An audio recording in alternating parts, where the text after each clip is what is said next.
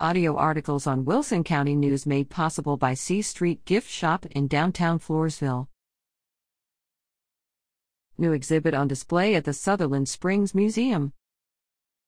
The exhibit, The Enslaved People of the J. H. Polley Plantation, Whitehall, Sutherland Springs, Texas eighteen thirty-six to eighteen sixty-five, is now a permanent collection at the Sutherland Springs Historical Museum in the Polley Room. The thirty-panel exhibit is the work of independent scholar, Doctor Melinda Creech.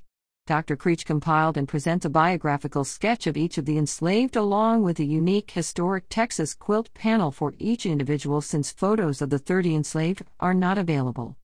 The museum, located at sixty-five fifty-six U S eighty-seven in Sutherland Springs, is open on the first Saturday of each month from ten a.m. to two p.m. Admission to the museum is free, but donations are appreciated.